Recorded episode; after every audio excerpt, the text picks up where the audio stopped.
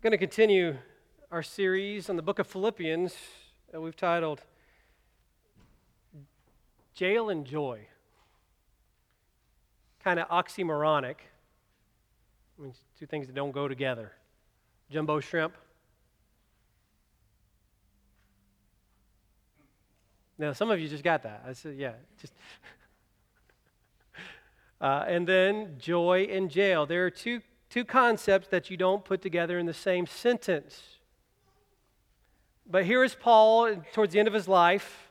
Paul, who is called on the Damascus Road, one who was a Pharisee, a teacher of the law, a leader in the Jewish faith, who was persecuting the Christians for corrupting the Jewish faith, who had been responsible for the deaths of many Christians, was on the way to Damascus to kill more to bring them to trial so that they would be killed. And here on that road, Jesus meets him and he changes his life forever. Jesus says, Why are you persecuting my people? And Paul was changed. Paul uh, was sent by Christ to, to be a light to the Gentiles. And that's what he spent the rest of his life doing sharing the message of Christ, the gospel, with those who otherwise would not have heard it. One of the first places he went was a place called Philippi. Philippi was a microcosm of, of Rome. It was a Roman city, city uh, but it was more than that. It was a on the road, a trade route. It was a very significant little city, uh, and it kind of represented what Rome was, including all the, the pantheon of religions and faiths. Uh, Philippi was as Roman as you could get outside of Italy. It was fully Roman, which meant that you had to worship the Caesar who said, Caesar is Lord. Paul confronts that in chapter 2 at the end of uh, the kenosis passage, chapter uh, 2, verses 1 through 11. At the end of that, he says, No, every knee shall bow and every tongue confess on earth and under the earth that Jesus Christ is Lord. Jesus Christ is Lord. So that was his gospel. Well, he was in jail for that gospel in Rome. Uh, chances are it was a little pit with a manhole cover on it that he was laid down into. Um, not enough room for a, a, six foot tall man to stand up, a curved uh, roof on it with a trough running for a latrine through it. Uh, no telling how many people were stuffed into that little cell. But here's Paul writing to his dear friends.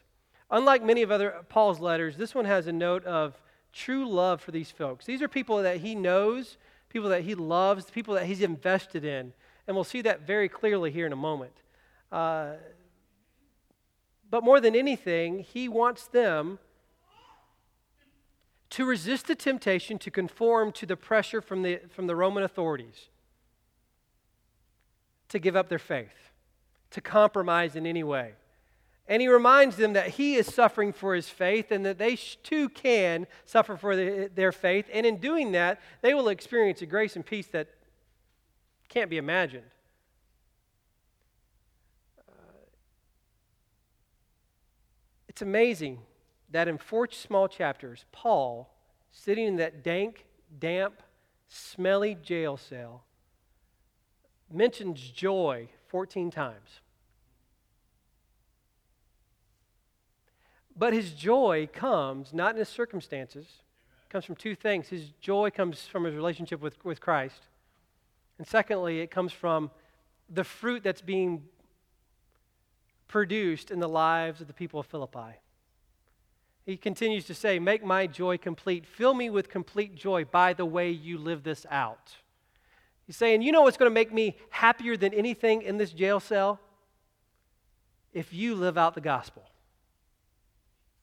So we get to chapter 2, verses 12 through 16. I'm going to be reading from the New Living Translation, and uh, you may notice there's some blue Bibles there. If you didn't bring your Bible, feel free to use one of those. It's page 709 if you're not familiar with where it is.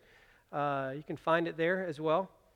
But I'm going to be reading from the New Living Translation this morning. Uh, this is God's word for us today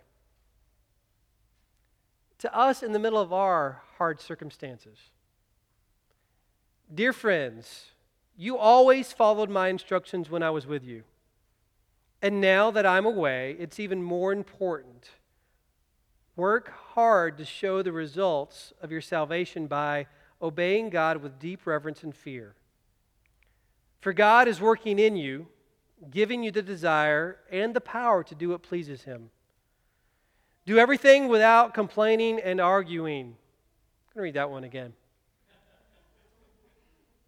That's in the Bible, by the way. It's not just what your mom told you. Do everything without complaining and arguing, so that no one can criticize you. Live clean, innocent lives as children of God, shining like bright lights in a world full of crooked and perverse people. Hold firmly to the word of life. Then, on the day of Christ's return, I, Paul, will be proud that I did not run the race in vain and that my work was not useless. This is God's word for us today. Lord, may the words of my mouth and the meditations of all of our hearts together be pleasing and acceptable in your sight today. We pray this in Jesus' name. Amen. This is a rich, rich few verses.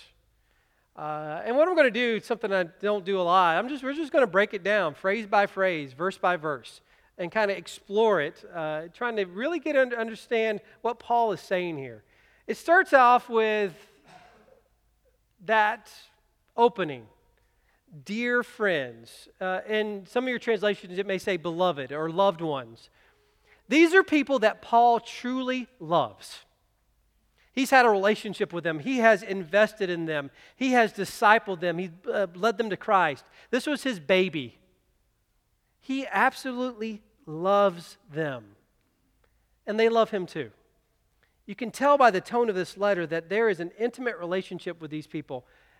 You may have had a job years ago that you still keep in contact with those folks. Maybe it's classmates. You know, with Facebook these days, uh, you know, it's, it's hard to see when your classmates are turning 39 and 40 uh, because that means that you're going to turn 39 and 40. Uh, but it's so nice to be able to, to keep contact with them. And the bad thing about Facebook is that you can stalk people from afar. You can have casual relationship with them. You can know everything that's going in their life without actually knowing them, right? Uh, it's those people that you actually talk to, are in relationship with, not just friends on Facebook, that you've invested in, that are investing in you, that you spend time together, that you break bread together, that you share life with. These are the kinds of people that Paul shared life with. He loved them. And he calls them beloved, dear ones, friends. And then he's, you know, I had a teacher who always told us we were better than we actually were. You guys are great students. And I know she went home saying, These guys are going to fail everything. But we never heard that out of her mouth. Never once. She said, You guys are going to ace this when it came to AP exams, when it came to, to the, the end of the year exams, the standardized tests, she, she would always say, You guys are going to do well on this. And you know, I think she figured out something. She figured out if she kind of spoke a little higher of us, we may actually attain that. Uh, but if we never, if all we heard was that we were lousy students, we were the worst students ever to walk through that school, how in the world did she get blessed to have us in her class? Um, you know, we never ever heard that. And we lived up to the expectations she had for us. So here's Paul with what they call maybe a self fulfilling prophecy. I don't know. Or maybe it's the absolute reality. He says this You always followed my instructions when I was with you. And uh, the New Living Translation does a good job of softening that for us. It's actually the word obeyed. You obeyed when I was with you. We don't like that word, do we? We like it when we are the one to be obeyed. We don't like it when we're the one that has to obey. When's the last time your supervisor at work said, You better obey me? We don't use that word anymore, do we? The only time we use it is with our kids because we think kids can handle that word. Once we reach 16, we don't, can't handle that word anymore. Nobody's going to make me obey nobody. I'm not going to do that. No can tell me to do anything. I'm my own person. I'm going to make me obey. I'm not going to obey. Paul says, When I was with you, you always obeyed. Now, the question and what the text leaves us amb- ambiguous in the New Living Translation is, has chosen to go this way because you got to go one way or the other. Uh, who is are they obeying? Uh, many would say that they're obeying Paul. He's saying that I know you always obeyed me when I was there. And others would say, no, it's not Paul they're obeying, it's God. And then others would say, well, if they're obeying Paul, guess who they're obeying? They're obeying God. Uh, do you know that there are people in your life, spiritually, who need to be mentors to such a degree that you obey them?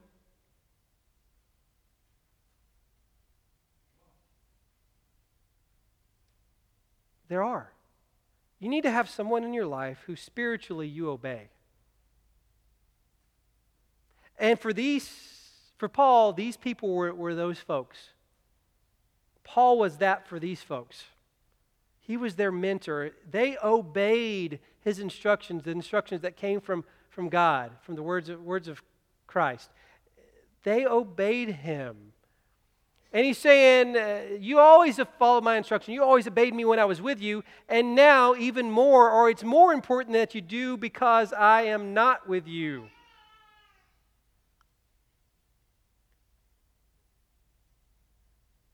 There's one parenting style. You may have heard it. It's called the helicopter parent. Those are the parents who never let their kids grow up. They hover around them. They never let them fall, never let them bump their heads, never let them skin their knees, never let them fail at anything, always bail them out. It's always the teacher's fault. It's always the principal's fault. It's always the neighbor's fault. It's never our kids' fault. They're just hovering around, making sure that their, their kids are in this little tiny bubble, protective bubble. Well, you know what that produces? Self absorbed, egotistical brats who grow up to be self absorbed, egotistical adults. Who've never learned how to do it on their own, who've never learned responsibility, who've never learned to, to make a decision for themselves, who've never learned life as a kid, and we throw them off to college, and wow, the decisions they make because they've never had to make a decision before in their life. Because a helicopter has always made it for them. Now, this is coming from parents who homeschool. We love teaching our kids, we love being involved in the life of our kids, but we also understand that they need to make their own choices. They need to learn to grow. Now, we, we let them make small choices. What color pants are you going to wear, red or green? But it teaches them how to make a choice, doesn't it? Sometimes the church can be helicopter disciple makers. It was interesting, if you're familiar with Bill Hybels, uh, one of the most influential pastors in our nation over the past 25 years, founded uh, Willow Creek Church and the Willow Creek Association, a church that meets th- the thousands meet on their campus on a weekend. 25, 30,000 meet out there on a weekend.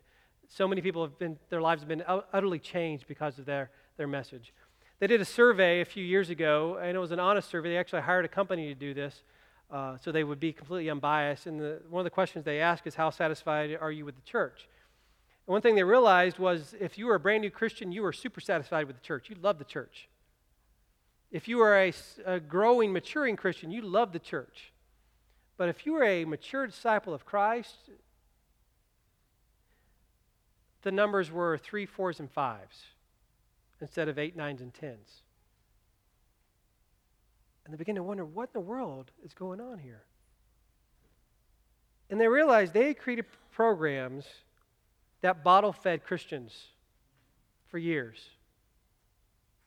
Nobody ever had to, to make their own discipleship plan.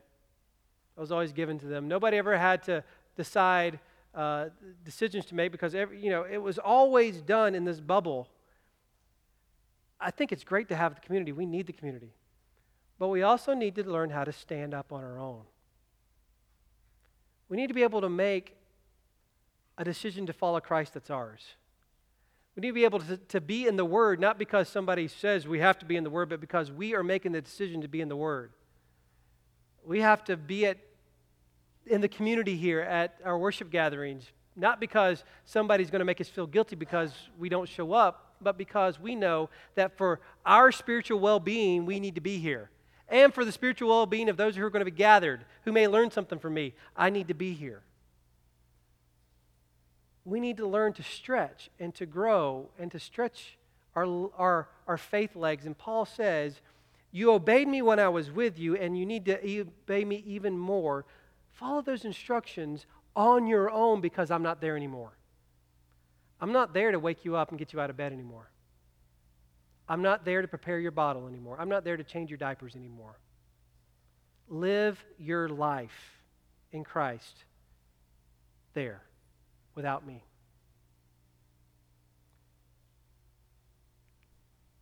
So much more important for them to learn how to live life without Paul, to be disciples. And then he says this Work hard to show the results of your salvation. Some of your translations may say, Work out your own salvation. We hear that, and what do we hear? You can't earn your salvation. We don't earn our salvation. We know we don't, and that's not what Paul's saying here. If you understand the, uh, the work there, in the Greek, it's a passive word. It means that you didn't do the action, but you're working out the results of that action. For example, if I came to you, Matt Litz, and said, Here is $3 million, you didn't earn it, you didn't go out and get it, I just gave it to you. Whose responsibility for giving it to you is it? It's completely mine, right? Whose responsibility is it then to spend it and to figure out what to do with $3 million? It's yours. To work out our salvation means that we've been given this amazing gift of salvation. Now, Paul says, let's figure it out. What's this mean for you? Work it out. It's like couples who've been married or got married. Been there?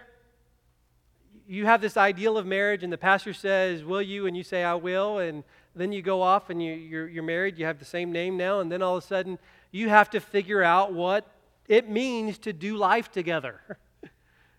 you have to work hard to do that, don't you? For those of you married more than five years, more than one year, more than three months, you know it takes work to figure out how to live this married life together, doesn't it? And it's not just work, but it's the kind of the understanding of, of work diligently to do this. Paul's saying this is the most important job you have. Is to figure out what it means to be saved. What's that mean for you in your, your life, your choices, the ethics? What's that like in your home? How's your life an example of a life that's been saved. How is your workspace, where you work, being worked out? The salvation, how's your salvation being worked out there? How's your salvation being worked out at Walmart? Let me try this. How's your salvation being worked out when the server this afternoon brings you the exact wrong dish? How is your salvation being worked out there? How are you living that out? And you, you know, that's an awesome, amazing task, isn't it? It's so awesome that Paul says it has to be done. How? I think King James says, fear and trembling. With fear, that, that word in the, the Greek is, a, you, you'd recognize it, phobos, which we get phobias from. Fear. That's what it means. But it's not simply fear, it's fear out of not being scared of something, but being awed by it. My dad was an electrician by trade before he became a pastor. So my job, he, he still continued to do that a lot, volunteer basis, wired tons of churches. half the buildings at the campground were wired by my dad, and I think two thirds of the outlet covers were screwed on by me. That was my job, was to hold the ladder and then the, to, to screw the outlet covers on. And there came a point, though, where he said, you can actually install the outlet, the actual plug. But the first thing he said every time was what? Is your power off? Yeah, it's off. Of course it's off.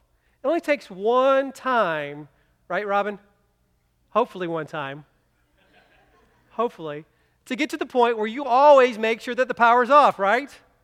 A little current going through you will really wake you up, will give you an awe and reverence for electricity, won't it? But uh, all you got to do is flip a switch. We've tamed electricity. No, we haven't. We haven't. We've just buffered it a little bit. It's still an amazing power, isn't it? And for us to unlock that, to let it loose, means we, we can't handle it. It's Isaiah all over again. Woe is me, for I'm a man of unclean lips, and I live among a people of unclean lips. Reverence and fear. The second word is actually trembling, shaking.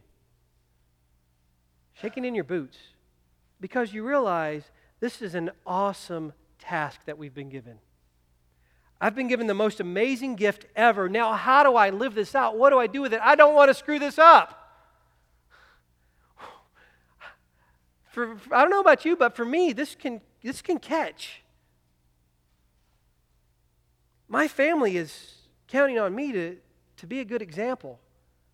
My church is counting on me to live the life I need to live.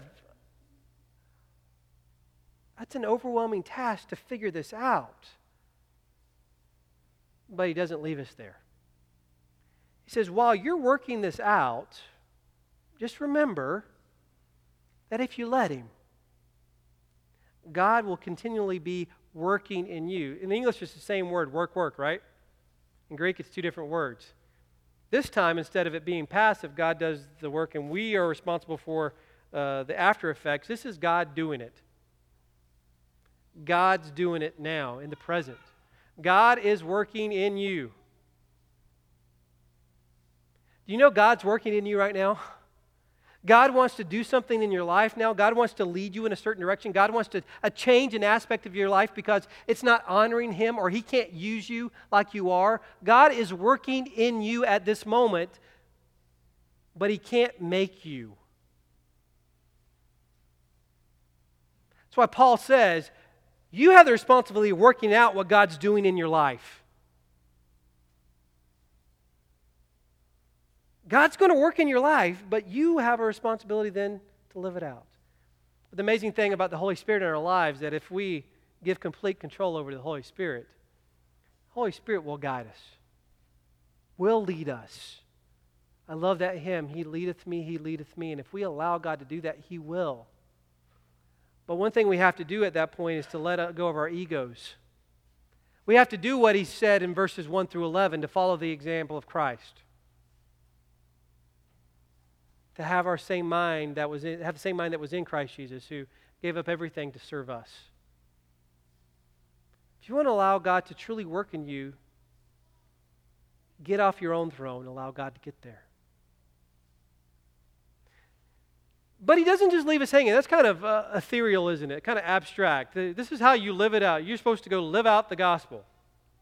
Don't you love it when pastors tell you, go live out the gospel, but don't tell you how? In seminary, the best sermons we preach were ones that you had to figure out on yourself, yourself, because us seminary geeks we like to do that. Uh, but I realized that we need some help. I need some help. Paul, tell me what I need to do here. Of all the things he chooses to live out, as an example of the way we live out what God's doing in our lives, in fear and trembling, of all the different behaviors and attitudes and things we could do, he chooses this.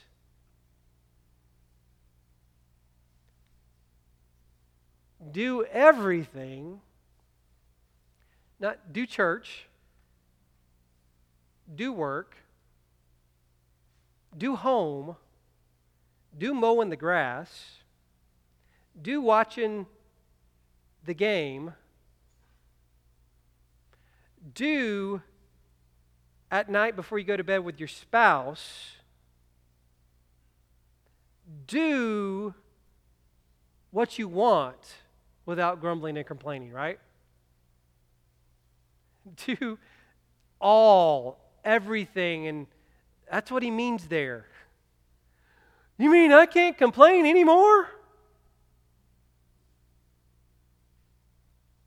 What? Well, what Paul says is yeah, do everything without complaining and arguing. Complaining is that grumbling. You work with them, don't you? The complainer. Oh, I can't believe we had to come in this early. I can't believe they're asking us to do this. I can't believe they're doing this now. How can they expect us to do my job? I can't do this, and they can't do that, and you can't do that, and my desk doesn't fit anymore. My drawer's stuck, and where are my staples? Who stole my staples? It's a great VeggieTale song about that, by the way. just came out. Uh, it's, it's, really, really good. Uh, where are all the staples gone? Uh, we live in a society where it's our fundamental right to complain. Every business has a complaint department because we have the right to complain. Because I didn't get it my way, I didn't get what I expected, so I have the right to complain. And Paul says, do everything without. What What's it say there? Complaining. Does that mean you have to agree with everything that goes on in the world? No. But do you have, as a Christian, have the right then to just complain about it, gossip about it, whine about it? No. If there's something you don't agree with, guess what? Go talk to the person. I can't do that. That's not polite. It's Christian.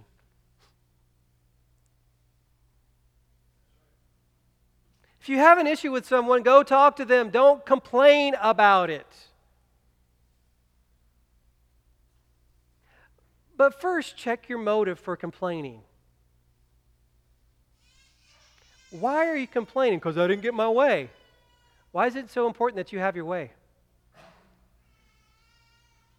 Why do you have to have your way? Have the same mind in you that was in Christ Jesus. We complain because we're self centered. We complain because we're selfish. We complain because we expect everybody else to meet our expectations of them when we don't give them a break. We don't offer them grace. We complain because we're sitting on the throne of our lives. We complain. And we argue. We debate the word there is what the word we, we have the word dialogue from. It means two people discussing, but the context here is more than just discussing, it's bickering. How many of you have kids? More than one? You understand this word. How many of you were a kid? How many of you had a sibling? You understand this word bickering.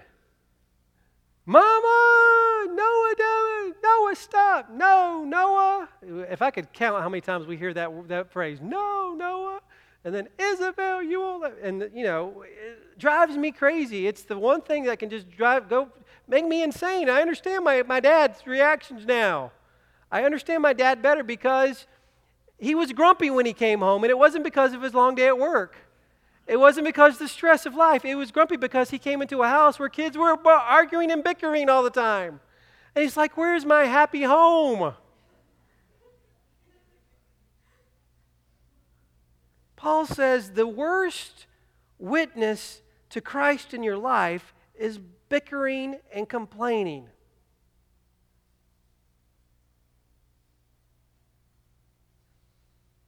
How quick are you to complain? How quick are you to argue because you don't get your way? Do everything without that. You want to know how you want to work, you're going to work out your own salvation? You know how you're going to respond to God working in you with fear and trembling? How you're going to uh, approach this awesome task we've been given of living out this saved life? You know how you're going to do that? You're going to do it without complaining and arguing. You're going to be different from everybody else around you and you say, you know, we don't do that in our house. That's not who we are. And we as a church say, we don't do that in our church. That's not who we are. Because we're living out our salvation in fear and trembling because God is working in us. So we're not going to complain and we're not going to argue. And once again, does that mean we never get anything done? We never move forward? No. But in a few weeks, I'm going to talk about healthy ways to diffuse conflict because there is going to be conflict. We're not going to agree with everything, but there's a way to do it that still gives the other person respect and still speaks to the gospel. Do everything without complaining and arguing. And then, you know what? It can only be done through Philippians 2 3, 3 through 5. Don't be selfish. Don't try to impress others. Be humble, thinking of others, once again, as better than yourselves. Don't look out, on, don't look out only for your own interest, but take an interest in others too. In other words, you have to have the same attitude that Christ had, who gave up everything to serve us.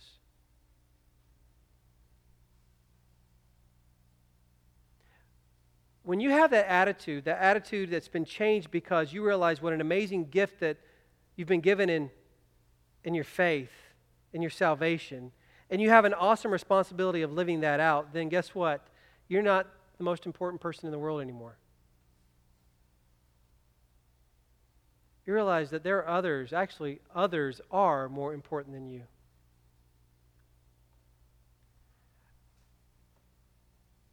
I was a little, you know, too, too, too young for this, but many of you remember the, the moon landings. Anybody remember those? The moon landings, George, you know, when they, we went to the moon and then we landed on it. Rockets. You remember that, don't you? Okay, I don't. I was too old. I mean, I'm too old. I'm too young for that. I'm too...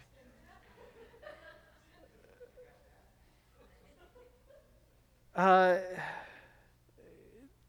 I'm t- yeah. Well, hold on. I'll get to that in a second. I want to go hit verses 15 and 16 here, especially verse 15 here for a second. It's amazing how Paul, how much weight put Paul, Paul puts on that, that don't criticize. I mean, don't, don't grumble and don't complain. He says, if you just live a life of not grumbling and complaining, who's going to criticize you? He says, You'll be living a blameless life. Not because you just never grumble or complain, but because you're living a life of that creates an attitude where it's not okay to grumble and complain anymore and argue. He says that you can live blameless, so no one can criticize you, pure or clean, and innocent lives. And you do that because you're reflecting God. You are the children of God. Did you ever get in trouble as a kid because you're a Johnson and Johnsons don't do that? I grew up in a very small town, and my car was a 1980 lemon yellow Ford Fiesta.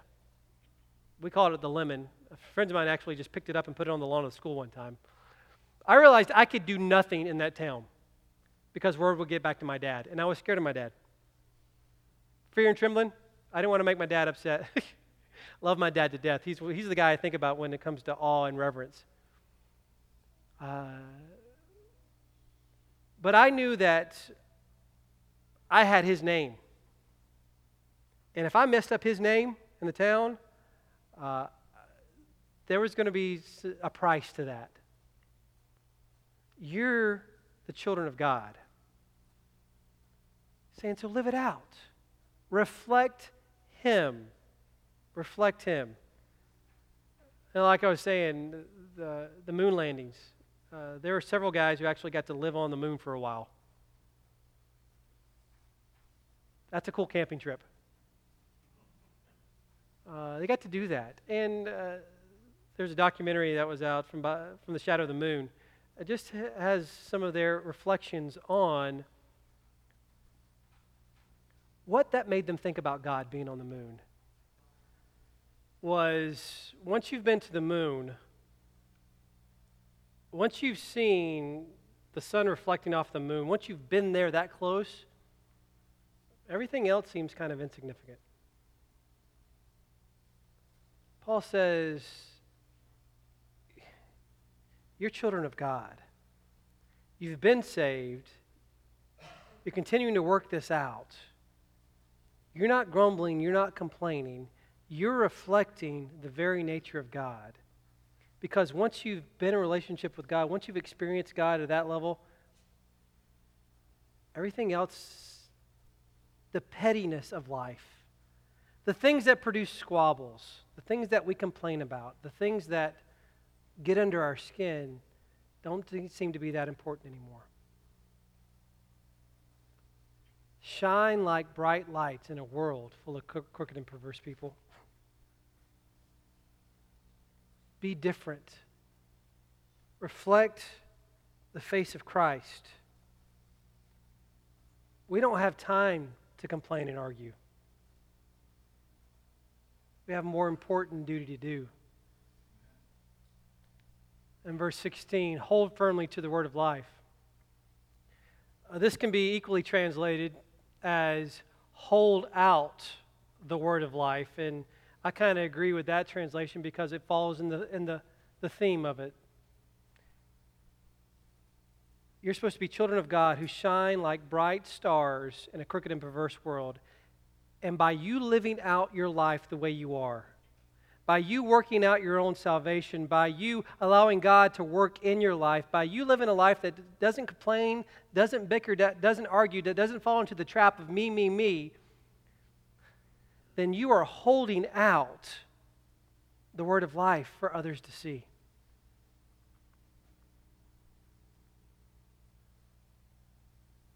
How are you doing at working out your own salvation? Is that something that's just a, a task that, uh, well, I, I'm okay? Or is that the most important job you have? Do you understand it comes from the God of Isaiah? That task, that overwhelming task. I can tell you, though, if you allow the Holy Spirit to do the work that He wants to do in your life, grumbling and complaining will be a thing in the past of your life. You can live a life that's different. God's not going to force you. It's your choice. Will you let Him? I want you to, to bow your heads where you are.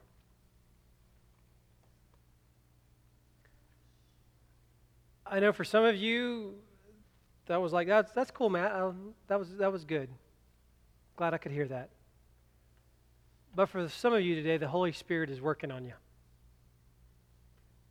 Maybe for some of you, you've had that grumbling and complaining and arguing spirit because in reality, you're the one that's most important.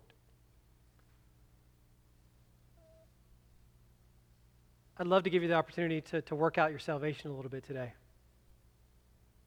To work that out a little bit more by allowing God to work in you. I want to pray for you. And as I pray, I'm going to ask that you pray. That you ask God to do the work that He needs to do in your life. That He allows you to, to, to leave this place differently than you walked in that your attitude will be different, that you would be truly more Christ like after today. Let me pray for you. Lord, thank you for your grace that doesn't leave us stranded, but that walks with us. Lord, it's an awesome responsibility of living out this life of salvation.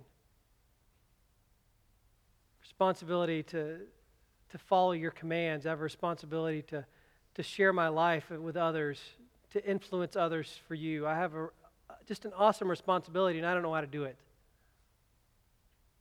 Lord, thank you for, for if, if I allow you, for, for leading me, for working in me. Lord, forgiving for my attitudes,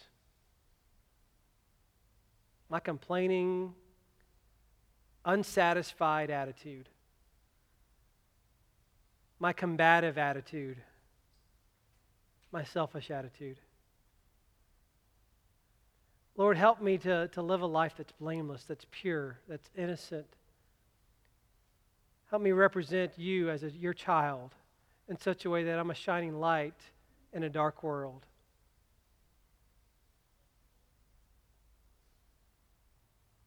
Or my prayer is that our church would be different because of today.